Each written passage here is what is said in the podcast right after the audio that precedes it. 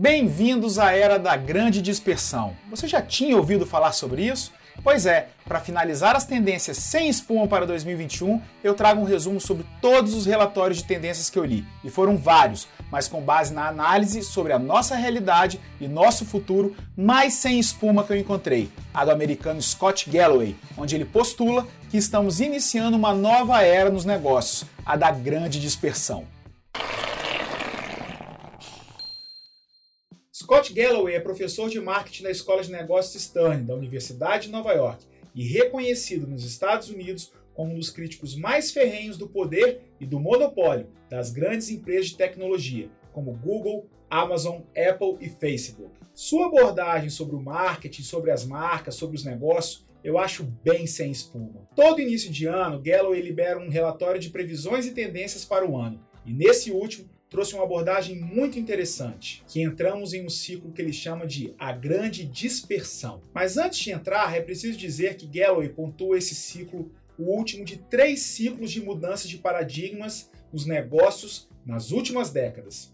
As duas primeiras talvez estejam claras para todos. A primeira, o fenômeno da globalização, como processo de integração econômica em um mundo sem fronteiras. A segunda, um pouco mais recente, da digitização, que é a transformação dos negócios em digitais. Agora, ele pontua como tendência acelerada pela pandemia uma nova mudança de paradigma, que ele chama de a grande dispersão. Mas o que seria a grande dispersão na visão de Galloway? Dispersão é a capacidade de distribuir produtos ou serviços em uma ampla área e onde e quando eles são mais necessários, removendo fricção, intermediários e custos desnecessários. Já falei em outros conteúdos aqui no canal. Os clientes estão cada vez mais pedindo por mais valor e querendo pagar menos por isso. Então, qualquer que seja o valor da sua entrega, do seu negócio, está sendo disperso ou entregue até o consumidor final, pulando os canais tradicionais de distribuição.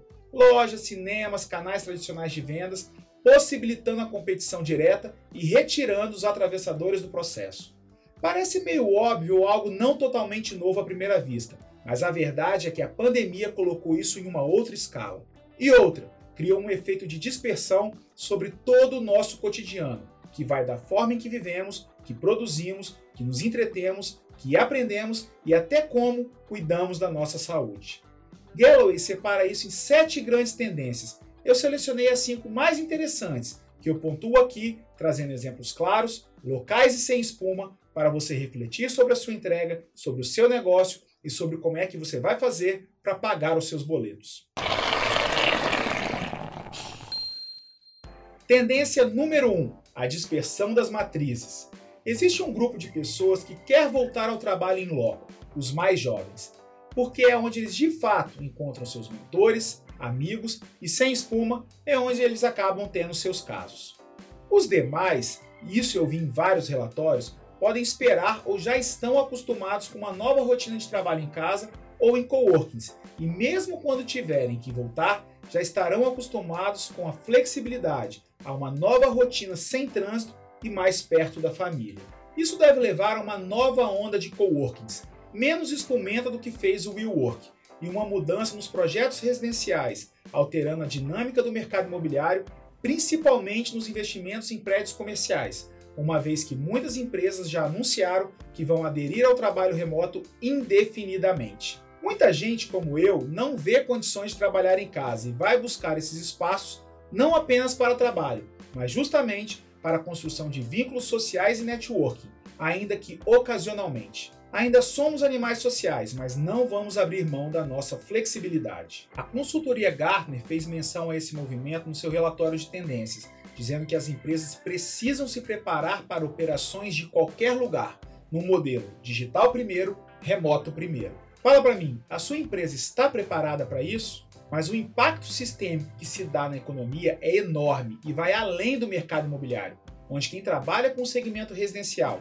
aí entra decoração, mobiliário, entretenimento, infraestrutura e etc., ainda vai surfar por alguns anos essa busca por maiores espaços e melhor estrutura doméstica. Em um movimento contrário, é uma ameaça, por exemplo, ao setor de transporte. Com menos pessoas se deslocando, afeta desde a venda de veículos, seus insumos e até o transporte público. Tendência número 2: dispersão do varejo. Antes tínhamos que ir às lojas físicas, aos shoppings e ao supermercado perto das nossas casas, agora estão todos no seu celular. Eu já falei sobre isso no meu relatório de 10 tendências sem espuma sobre o marketing para 2021. Não bastasse as grandes plataformas de e-commerce centralizando as compras em seus portais, agora a gente tem as próprias redes sociais se transformando em canais de compra. Isso simplifica o ato de vender, reduz a fricção e, melhor, democratiza o pequeno vendedor que não tem fôlego ou até conhecimento para fazer um e-commerce a usar um simples Shopify, um Facebook Marketplace e, por que não, o próprio WhatsApp para entrar nesse jogo. Tendência número 3, a dispersão da criatividade. Isso aqui merece uma análise mais aprofundada.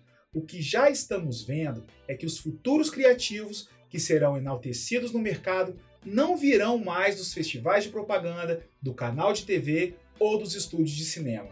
Serão escolhidos pelos usuários de smartphones e não impostos pela indústria, e virão de diferentes plataformas digitais. Teremos menos Washington Oliveto e mais criativos vindos do TikTok. Teremos menos Quentin Tarantinos e mais tendências e comportamentos oriundos do Instagram.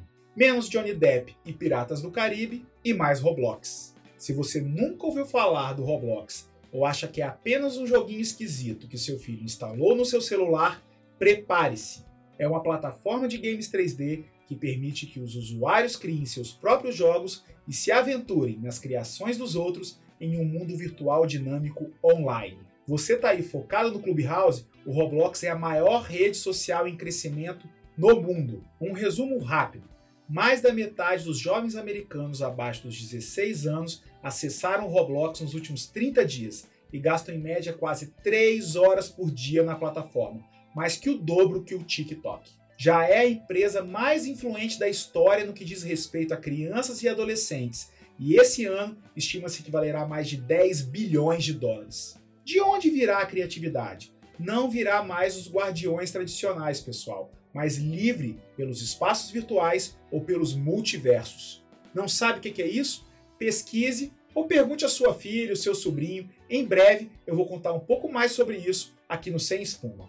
Existem mais duas coisas sobre dispersão da criatividade que eu preciso falar. A primeira de uma plataforma digital que transformou quase todo mundo em fotógrafo, em editor de vídeo e em diretor de arte. É o Canva, uma plataforma online de design gráfico originária da Austrália, avaliada em 6 bilhões de dólares, é um claro retrato da dispersão da criatividade. Pensa bem, como uma agência de propaganda que precisa ter todo o pacote Adobe licenciado na empresa, em cada máquina pode competir com uma habilidosa alma em home office e nota fiscal de microempreendedor individual que assina o Canva por 10 dólares por mês. E voltemos ao cinema agora como negócio. Enquanto no passado Hollywood corria atrás de fazer melhores filmes, maiores investimentos atrás de maiores bilheterias e tinha que ser lucrativa por si só, na era do Netflix, a mentalidade é que, ainda que no curto prazo eu queime o caixa, o negócio é produzir e adquirir mais e mais conteúdo criativo para fazer bombar as assinaturas. Isso transformou a indústria do entretenimento, que deixou de ser um negócio por si só para ser uma fração de um todo. Sem espuma, virou um negócio de tecnologia. Em números, o Spotify vinha em baixo crescimento e baixa avaliação de seus usuários, até que fez um acordo de 100 milhões de dólares com Joe Rogan, o maior podcast dos Estados Unidos, para que seu conteúdo fosse exclusivo na sua plataforma, saindo até do YouTube explodiu em número de assinaturas e suas ações valorizaram em 126% até dezembro do ano passado. No mesmo movimento vem a Globo com seu Globoplay. Eles já entenderam, cedo ou tarde, que são bons em jornalismo e dramaturgia, e todo o resto será adquirido por produtores independentes, como uma grande plataforma tecnológica de entretenimento, tentando concentrar, dentro do que for possível, parte dessa dispersão de criatividade desde que faça sua base de assinantes aumentar. A tendência para 2021 eu já falei também lá no Tendências para o Marketing. O streaming vai continuar acabando com as TVs como conhecemos. Na era da dispersão, a empresa de mídia que não virar uma empresa de tecnologia baseada no modelo de assinatura e com cada vez menos influência da publicidade em suas receitas vai ficar na espuma. Tendência número 4: a dispersão na educação. Para abordar essa tendência, começarei com uma reflexão sobre a transformação na educação básica privada e como ela deve impactar, por meio da dispersão, na educação pública básica brasileira. Quais são as características desse mercado? A educação básica privada é um mercado de 60 bilhões de reais anuais somente em mensalidades no Brasil. Com maior tempo de vida útil do aluno se comparado ao ensino superior, com uma inadimplência reduzida também comparada ao ensino superior e muitíssimo pulverizado. Mais de dois terços das escolas no Brasil têm menos de 200 alunos. Uma boa gestão e um projeto educacional bem definido sempre foram os elementos estratégicos básicos para que uma escola tivesse uma boa performance. No que diz respeito à gestão, até pouco tempo atrás, uma escola dependia de investimento imobiliário bastante robusto e precisava tomar conta de tudo, do banheiro à cantina, da matrícula à cobrança do inadimplente, da bola de futebol à apostila dos alunos, enfim, tomava conta sozinha de 100% da cadeia de valor. Hoje, com a ideia de terceirização da gestão das instalações ou de facilities para quem gosta de espuma, da gestão comercial, jurídica e financeira, sobrou para as escolas basicamente a diferenciação pelo projeto educacional. Acontece que, por ser regido diretamente pelas secretarias estaduais de educação, lastreadas pelo MEC, é um trabalho inglório e complexo e muitas vezes encarado até como uma barreira de entrada ao negócio, e principalmente um entrave à evolução da qualidade do ensino básico brasileiro. Dessa dor começaram a surgir as plataformas de ensino, como o Eleva, que fornece às escolas um currículo completo e atualizado, da educação infantil ao pré-vestibular, que inclui, além das habilidades acadêmicas solicitadas pelo Estado, ferramentas socioemocionais, uso de tecnologia para personalização do aprendizado, material didático contextualizado, assessoria pedagógica e formação de professores. Hoje, só o Eleva é adotado por cerca de 200 mil alunos e 300 escolas particulares no Brasil. Mas não temos só o Eleva disponível. Hoje é possível adquirir conteúdo educacional de plataformas para EAD, para ensino de línguas estrangeiras, até para os esportes. Na escola das minhas filhas, o futebol é da Escolinha do Zico e o basquete da NBA School.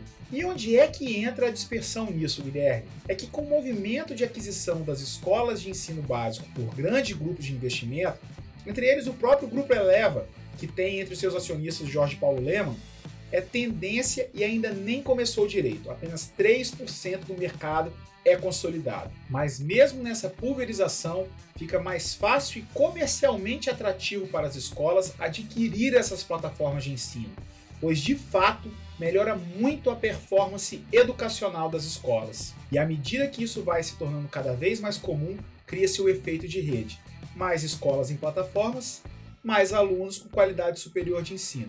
Mais alunos performando melhor e aderidos a essas plataformas, maior a redução de custo necessário para aderir a essas plataformas, pois elas tendem a ficar mais baratas. Ficando mais baratas, mais escolas aderem às plataformas, criando o efeito de rede necessário para que isso se disperse a ponto de se tornar viável e necessário como política pública e impacte na educação básica brasileira como um todo. Enquanto o efeito da dispersão da educação vem em viés positivo para o ensino básico, para o ensino superior e executivo, o buraco é mais embaixo.